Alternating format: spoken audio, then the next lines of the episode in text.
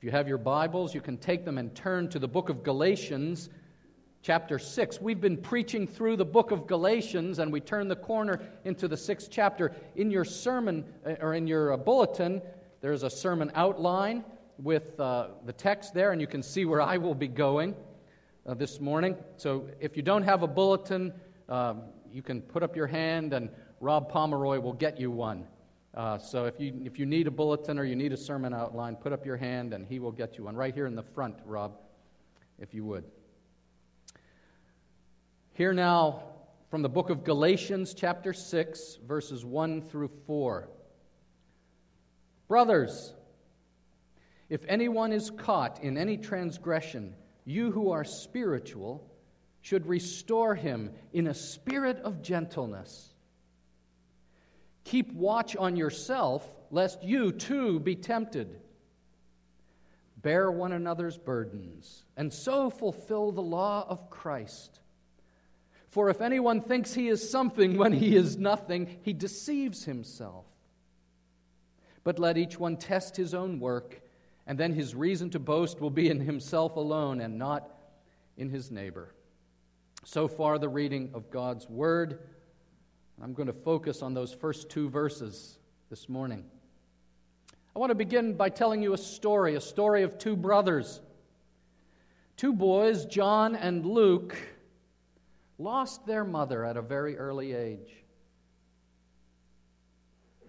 When they were teenagers, it was reported to them that their father had died in a plane crash over the ocean, and they had no other relatives. And so there were two families in the town who took them in. First, there was the friendly family. And the friendly family did all they could to make John feel welcome into their home, and they gave him a bedroom. And they fed him meals at their dinner table and encouraged him to join in the family activities. But, not wanting him to feel any pressure, they didn't explain to him any of the family rules uh, that uh, were held in their family. And so instead, they sort of hoped that he would observe what the rest of the children were like, and he would then, his, on his own initiative, uh, conform to the, the way the family lived.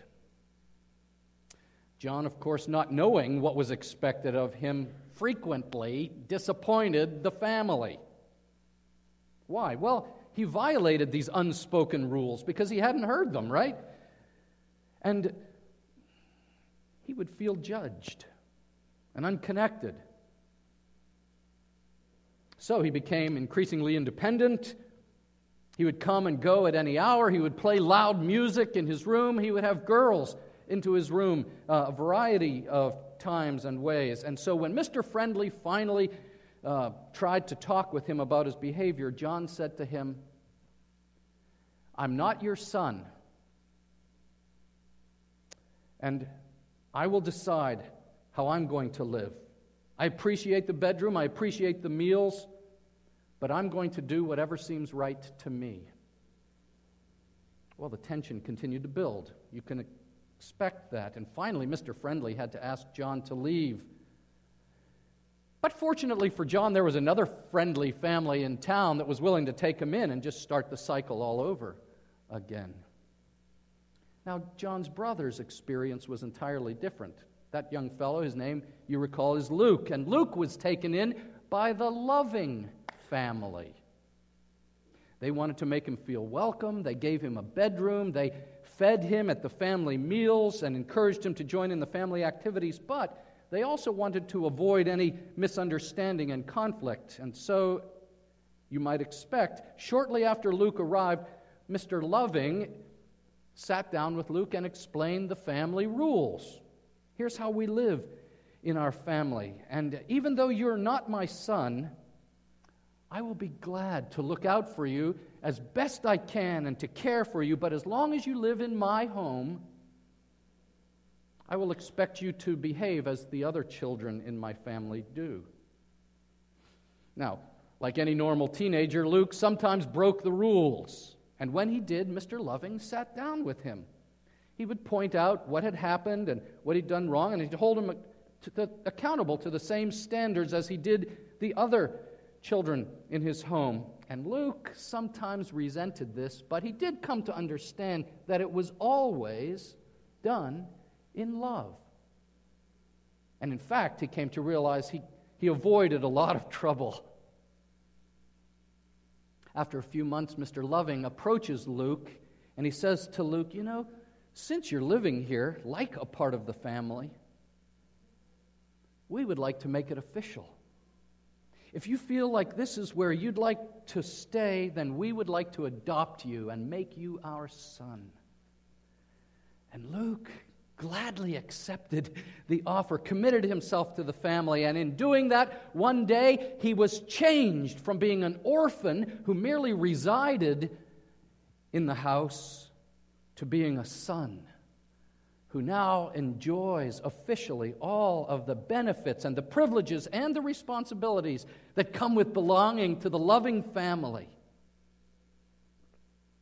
Now, let's suppose that John's and Luke's father did not die in the ocean, but made his way to a desert island, and there he was discovered and brought back to the mainland, and he's reunited with his sons, and he hears their story. Here's my question to you which family do you think he would thank the most? The friendly family who gave John a bedroom and meals and food, but couldn't bring themselves to have any accountability in his life? Or the loving family who took him in and trained him and adopted him into their family? Which one? Well, the answer, I think, is obvious, isn't it? And according to the Bible, there really is a heavenly Father who is going to come again and evaluate how the church has done in caring for its family. And we want to be a friendly church. We want to be friendly. And I think we are a friendly church, but we want even more than that.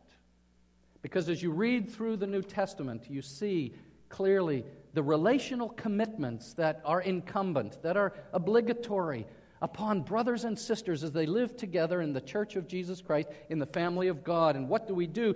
We serve one another, we look out for one another, we care for one another, we forgive one another. And if you look at our passage today, if somebody gets tangled up in a, in, a, in a pattern of sin, you know what we do?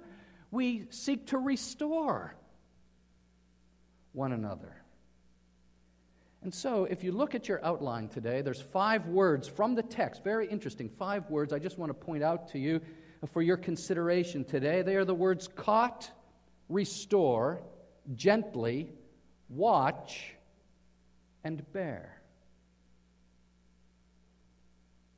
And these five words are a wonderful summary of what we need to know and what we need to do as we think about ourselves as agents of God in the lives of our brothers and sisters, okay?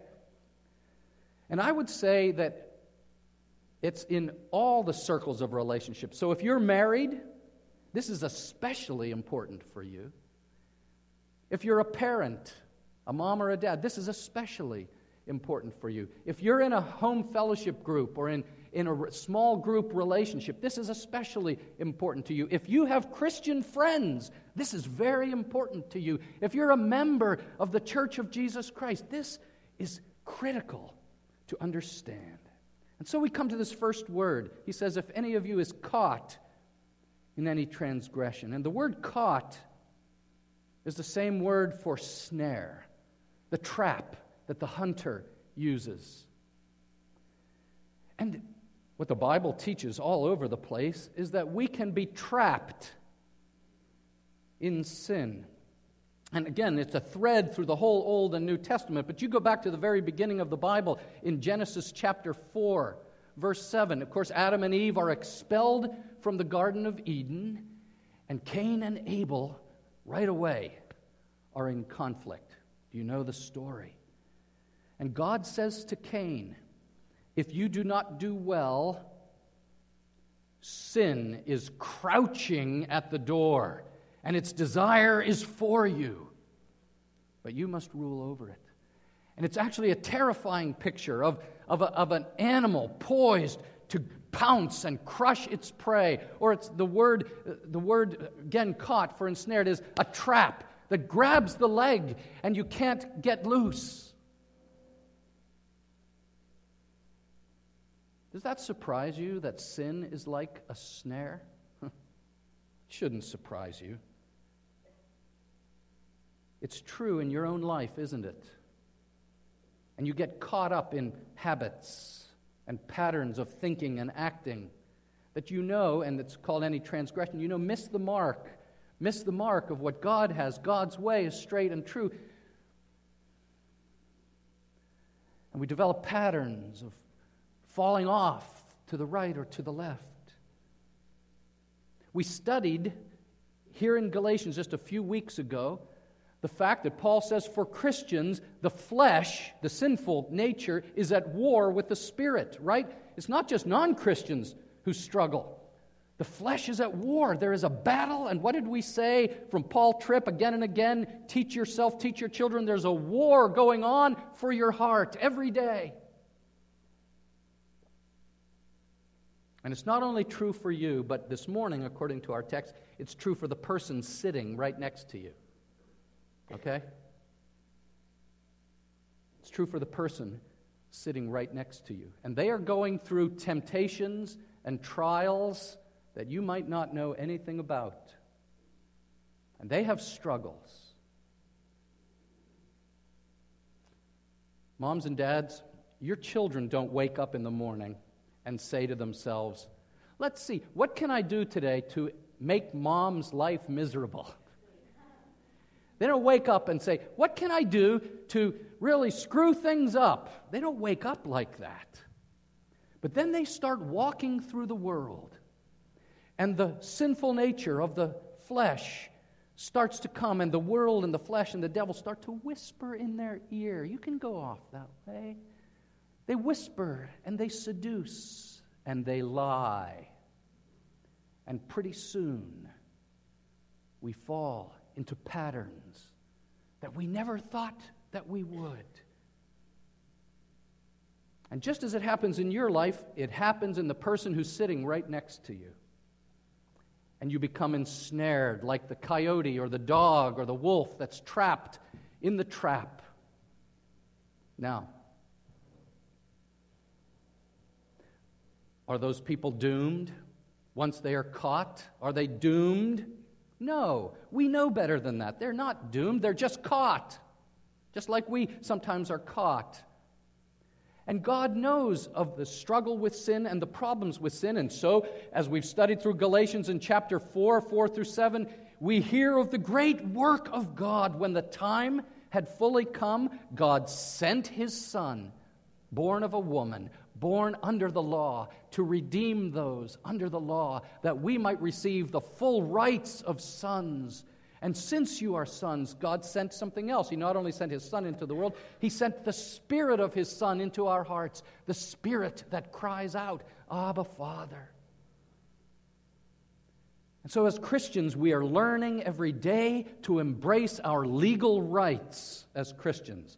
That is, our justification, our redemption, our adoption, that work of Jesus Christ that legally makes us right with the Father. But then the Spirit is inside of us. And he says, You who are spiritual, this is really interesting. You who are spiritual, he's not talking about you who are super Christian. That's the super Christian. It's not just the elders or the pastor or the Sunday school teacher. You who are spiritual, you who have the Spirit and are now seeking to be in step with the Spirit. Martin talked about that, wanting to be in step with the Spirit. You now who are in step with the Spirit, don't be surprised when the guy next to you, who might be your husband, or the lady next to you, who might be your wife or your children or someone in your group, don't be surprised when they get caught, trapped in a pattern of life that is off the mark. But he says, and this is the second word, I have a mission for you, and that mission is restore. Restore. What a wonderful word. If the first word caught describes their condition, the second word restore is apparently the calling of God to step into people's lives because God wants to use you to restore them. Are you ready for that assignment? Are you? You who have the Spirit of God inside you that cries, Abba, Father, you who are spiritual, not super spiritual, just you who have the Holy Spirit. I have an assignment for you, Jesus says. However, we are reluctant. We are reluctant. Why are we reluctant to do this? Well, the answer is because the Christian life is sometimes messy and we don't like mess. Isn't that true? If the Christian life was just me and Jesus, Jesus and me, oh, oh rapture, oh, joy, oh, wonderful joy. If it was just vertical, the Christian life would be just so peachy. But then there's the rest of us. There's the rest of you, you see. And Jesus says, I put you in a family. Marriage is wonderful, but sometimes marriage is messy. Parenting is wonderful. Sometimes parenting is messy. Being in a church family like ours is wonderful, but sometimes it's messy. Being in a small group is wonderful, but sometimes it's messy. Why? Because of relationships that are so difficult sometimes. But does Jesus give us the excuse? Oh, they're going to call me self righteous. They're going to be mad at me and call me holier than thou. Who am I to say anything? Does he let you get away with that? He doesn't. Here's what Jesus tells us to do He says, restore them. Matthew 18, verse 15. All right? If your brother sins against you, go and tell him his fault between you and him alone. If he listens to you, you have gained your brother. And this is just one of the passages that may sound strange to you, but it sounds strange to you that you're supposed to work things out with other people when you see them missing the mark and, and experiencing transgression because you don't realize that when you become a Christian, you not only have a relationship with God, but now you have all these other relational commitments. Relational commitments. In your bulletin, I gave you a homework assignment. This little pamphlet. I've started giving it out in the membership class, but many of you joined the church before I started giving this out in the membership class. This is your assignment to take home and to read. This is a marvelous statement that I've adapted from the Peacemakers ministry that speaks about the relational commitments. I don't read it now because I'm preaching, but I, will just give you I'll just give you heads up. Take it home, make a cup of coffee or a cup of tea and, and sit down and read this because what we are committed to as a church family are at least six basic relational commitments. And the first one is to peacemaking. If you have a problem with somebody else, you're going to work it out because it's wrong to live with grudges and years of bitterness. And then we're committed to preserving marriages. Marriage is hard. But whereas the tendency is just to bail out, we have to do the hard work of sustaining marriages. And sometimes divorce is permitted and necessary, and sometimes it's not. We have to work these things through, and then we have to help people heal. And then we're committed to protecting our children. And this church, we are committed that this church family will be a safe place and a great place for your children, your teenagers, to gather and to enjoy the fellowship of God's people and the nurture of God's house. And then we are committed to biblical counseling. And what we say by this, and you need to understand this, is that when we struggle with sins and problems and have all this baggage in our life, we do not turn first to Sigmund Freud. We do not turn to Dr. Phil. You might like Judge Judy. She's a blast to watch. We don't turn to Judge Judy. We turn to God and His Word and we say, What does your Word say about the issues that we're wrestling with in our life? What does the Bible say? We're committed to biblical counseling. And then, of course, we're committed to confidentiality. There's a, there's a whole page about gossip. And you know, all the big, big bad sins murder and stealing and adultery. You know what else is in that list whenever they make those lists? Gossip. So we're committed to guarding people's reputations and not spreading bad reports about people. And then finally, we're committed to accountability. You can read about that, but we are committed to accountability. In fact, when you join the church, you say, I'm giving permission to the leadership of the church to help me out when I'm struggling. Now, church discipline is 99 times out of 100 times is done informally. It's informally, it's discipleship. But listen,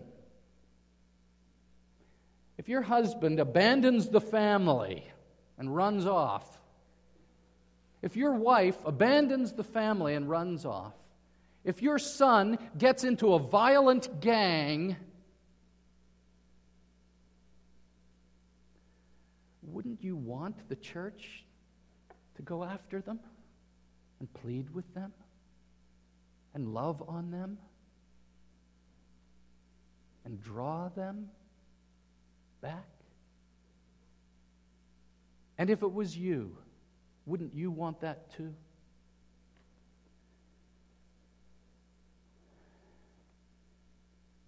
We want to restore people who are caught. Now, this word restore is very interesting. And again, Paul Tripp, he says you need to understand the difference between remodeling and restoring. There are some contractors here in this room, you know, and I've seen some of their work. They take a, a house, one of these beautiful North Shore mansions, and, and and they do amazing things. They're old and broken down, and the roof's been leaking, and the paint's peeling, and the, and the wiring is old. And they can slap up some paneling and throw in a chintzy little dry, uh, chintzy little drop ceiling, and get a $25 vanity. But that's not what these guys do. You ever watch Bob Vila in this old house? You know? They take that home and they clean it up and strip it down and then they rebuild it according to the original architectural design and the intention of the builder, and it is beautiful. And if you went to Bob Vila and said, Really like the way you remodeled that house, he would say, I did not remodel that house, I restored it. That's the word Paul uses here restoration. That is our mission. That is our goal. To see someone not just superficially changed. And this is where the church often messes up. Because you can't, if you just help people, as Martin said last week, help them superficially staple on some different alternate behaviors, you can remodel it on the surface with some paneling and a chintzy drop ceiling, but you're not dealing with the heart. We have to deal with the heart. And the main job of restoration is not you fixing anybody else, but you helping a person come back to Jesus and say, What's going on in your life here? And what's going on in your relationship with the Lord? To understand the heart beneath the behavior, to give them Christ. What he's talking about here in restoration is not just self help, it's not just uh, a quick one, two, three solution. It's to see them back in vital relationship with the Lord and changed by Him. Now, the third word begins to tell us. You see, the first word describes the, the situation, the condition of your friend. The word restore, well, that's your, what you hope to accomplish as you interact with them. But the third word describes the characteristic of the engagement, the interaction. What is that word? You should restore him gently. Oh, really? Have you seen what he did?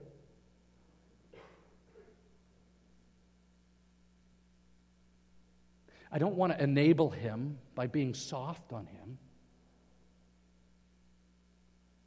I'm not the mamby pamby type.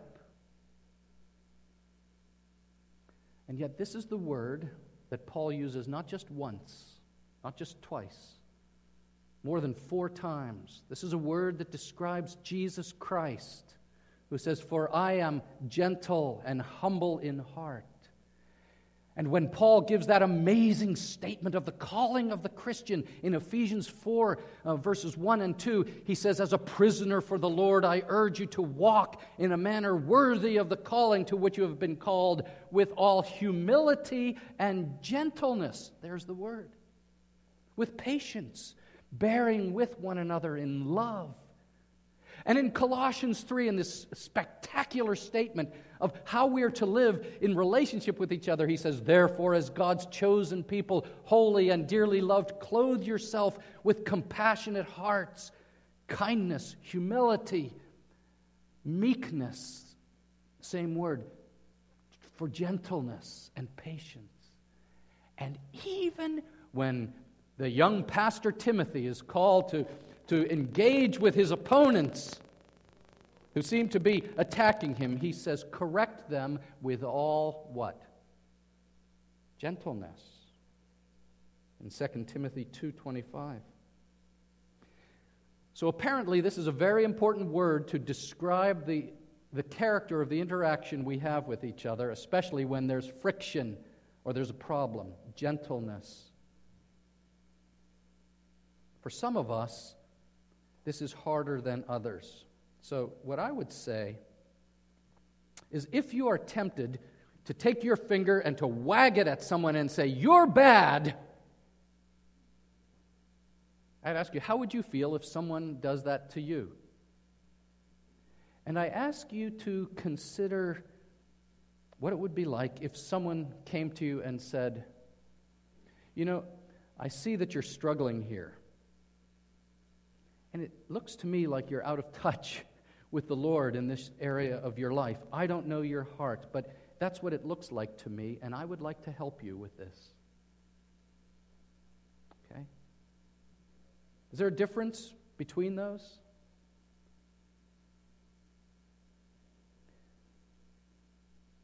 So here they are, like the dog with his leg caught in a trap, and you come to them you come to the dog who's in the trap and you come raging toward the dog and you're shouting at him. You say, You stupid dog, don't you know what you did to get yourself in all this trouble? What's that dog going to do as you approach? That dog's going to snarl. That dog's going to try and bite you. And so will your wife. And so will your husband. And so will your son. And so will your daughter. And so will your father. And so will your mother if that's how you come to them.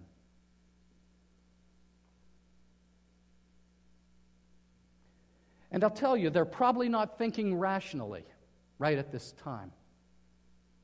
They probably are going to respond to you not rationally, but emotionally.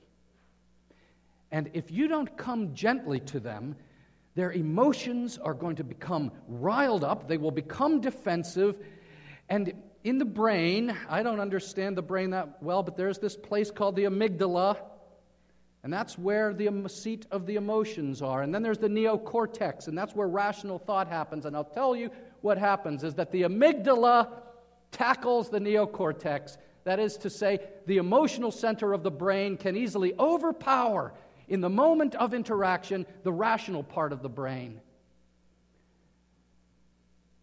And they'll snap at you and they'll bite at you and emotions overpower rational thinking and the interaction gets messy. So then they snap at you. How do you respond? Hmm. i'm trying my best. I'm here to help you. The dog doesn't know that. For all the dog knows is you're going to put a trap on his other leg. The trap is hurting them they may or may not know it, but they snap at you. Now your amygdala gets emotional, and you get emotional, and you respond back to them. And the emotions rise. And then you wipe your hands of the whole thing and you say, Well, I tried, I did my best, I'm through. So here's what we need to remember two things about being gentle right in this moment. The first thing to remember is that God, in His love for the other person, has made you aware of their situation and their struggle and their heart. And He made, that, made you aware of it so that you can be a part of the restoration process, okay? That's what you need to know. God let you know this. Now you're a part of His healing restoration process. And the second thing you need to know is that they probably cannot see themselves too clearly right now.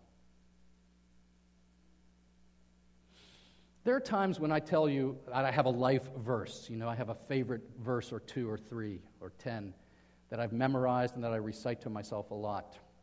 Glorious verses of the Bible. You probably have them memorized as well. But one of my life verses is Psalm 36, verse 2. Psalm 36, verse 2. I didn't put it on the back of your sermon outline, I don't believe, but it says, He flatters himself too much to see or detect his own sin. And this is one of the most important verses of the Bible that I need to remember. And it's right there. He flatters himself too much. John flatters himself too much to see or detect his own sin. This week I was reading the autobiography of Benjamin Franklin. What a guy. Ben Franklin, fascinating fellow. Actually, grew up in a Presbyterian home, learned the Bible and the catechisms. Later on in his life, he wandered a bit. Uh, but Franklin knew that he was a very vain man.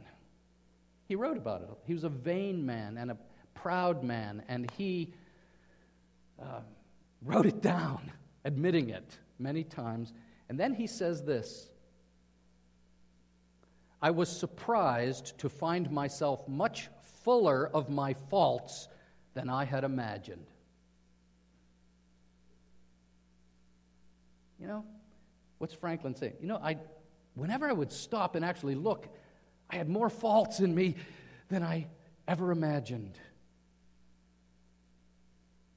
And one blogger that I read, she said, You know, you can have a mirror, but you much prefer your self portrait.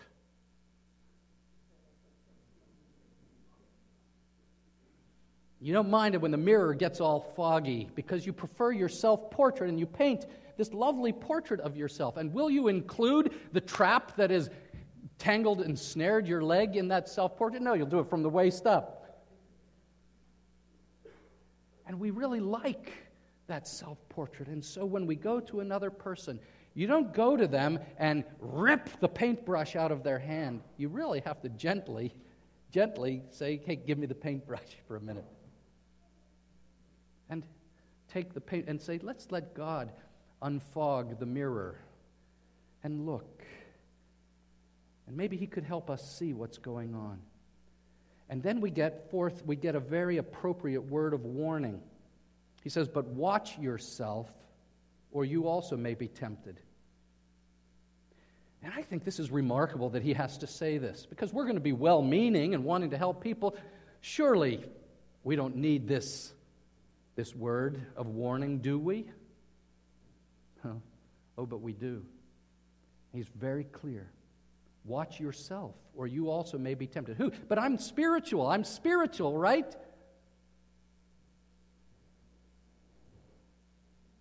If you want to be the part of the transforming work of Christ in the life of somebody else, you have to begin with yourself. Right? Yes. Is that what we always do? No.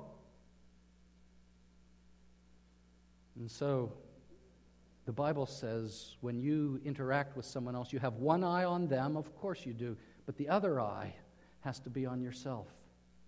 On yourself. Paul says in 1 Corinthians 10:12, therefore, let anyone who thinks that he stands take heed lest he fall. So Jesus gives us the guidance on how to do this. You know this from Matthew chapter 7 verses 3 through 5. Do you know these words? Jesus says, "Why do you see the speck that is in your brother's eye, but do not notice the log that is in your own eye? Or how can you say to your brother, Let me take the speck out of your eye when there is a log in your own eye. You hypocrite. First, take the log out of your own eye, and then you will see clearly to take the speck out of your brother's eye. So you have an eye on them, but then you have an eye on yourself. That's what Jesus says. This is how, how you do it husbands and wives, parents and children, small groups together. And the reason this is so important, especially in the family, these rules are for the family too. The reason it's so important is it's way easier to believe that your wife is a far bigger sinner than you are. And it is so easy to believe that your child is a way bigger sinner than you ever were. And so that kid on Wednesday night at 10 o'clock hasn't started his homework that's due at 8 o'clock on Thursday morning. And he comes and tells you. And you have had it with all this procrastination. He's trapped in procrastination, he's trapped in laziness. But it's right at that moment you have to ask yourself this question Are you ever guilty of procrastination? Are you ever lazy in your life? Be honest. And I know that I am. And so, what do you do? Your amygdala is saying, freak out! But your sanctified, rational thought, biblical thought, is saying, wait a minute, let me look at my own heart. Let me see myself. And now let me come to a sinner as a sinner. Did you hear that? Now let me come to a sinner as a sinner and say, you know what? I've got good news for you. There's a Savior. There is a Savior. His name is Jesus. And He came to rescue and redeem and save and restore sinners. And you know what? We're both like this. And I understand what you're going through. And I understand why you make the choices you make. And those choices are wrong according to God's standard. And when I make them, they're also wrong according to God's standard. But I understand why you make those choices because I'm like you, and good news is there's hope for us. There's hope for us. How do we move forward now? You know, sometimes Nina will say to me, Look, John, you're not ready to be dealing with this right now.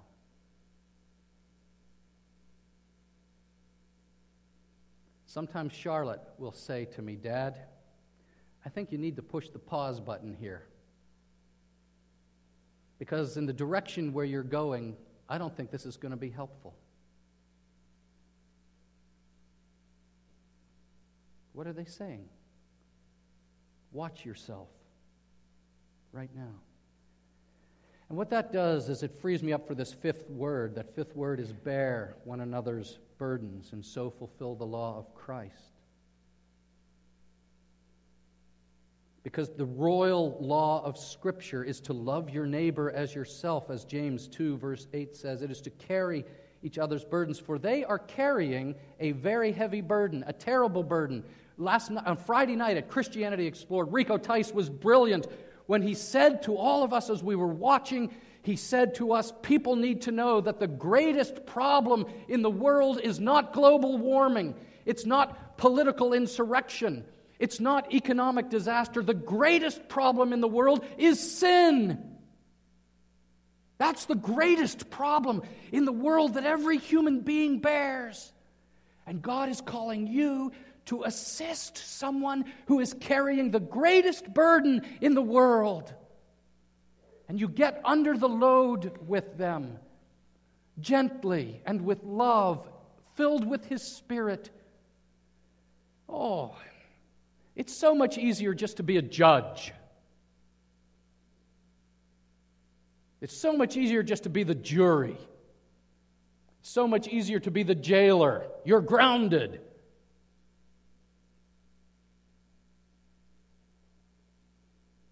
Jesus says, bear their burden. And you know why he has the right to say that to you? Because he says, I took up your infirmities. I carried your sorrows. And that marvelous 53rd chapter of Isaiah that speaks of the work and person of Jesus Christ. We rush through Isaiah 53 to say, By his stripes we are healed. But verse 4 says this Surely he took up our infirmities, he carried our sorrows. What a verse! What shame do you have? Jesus says, Give it to me. You have shame. What guilt do you bear? Jesus says, Give it to me. What sorrows make you weep on your pillow at night? He says, I will collect your tears. I died for that most terrible burden of yours and took the penalty, all, and drank the wrath of God to its dregs. It is gone for you. Come to me, Jesus says, all you who are weak and burdened, and I will give you rest. Have you come to Jesus Christ? With your guilt, your shame, your sorrow, your tears. Have you? Listen, this is not pop psychology or self improvement. You must come to Jesus. You must have a relationship with Him. You need Him. You need His Spirit in your heart. That's what you need. Your greatest need is for Him. And if you have Him, then He says, Do you see that fellow over there? He's carrying burdens. I want you to go and get under his burden with him and carry it. That's how you do it. Again, somewhere in my mind, I believe this is Paul Tripp who says, God did not just drop a book on us. The Bible is wonderful. I'm in no way denigrating the Bible, but God didn't just drop a book of instructions on us. He sent his Son to bear our iniquities, to carry our sorrows. And that Son now lives in you and in me. Who do you know who needs you?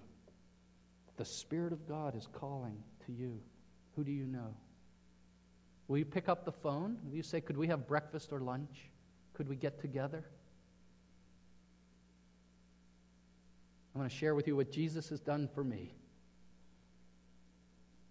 Let's go to him now in prayer, shall we? Our Father, we thank you for Jesus, who did for us what we could not do for ourselves.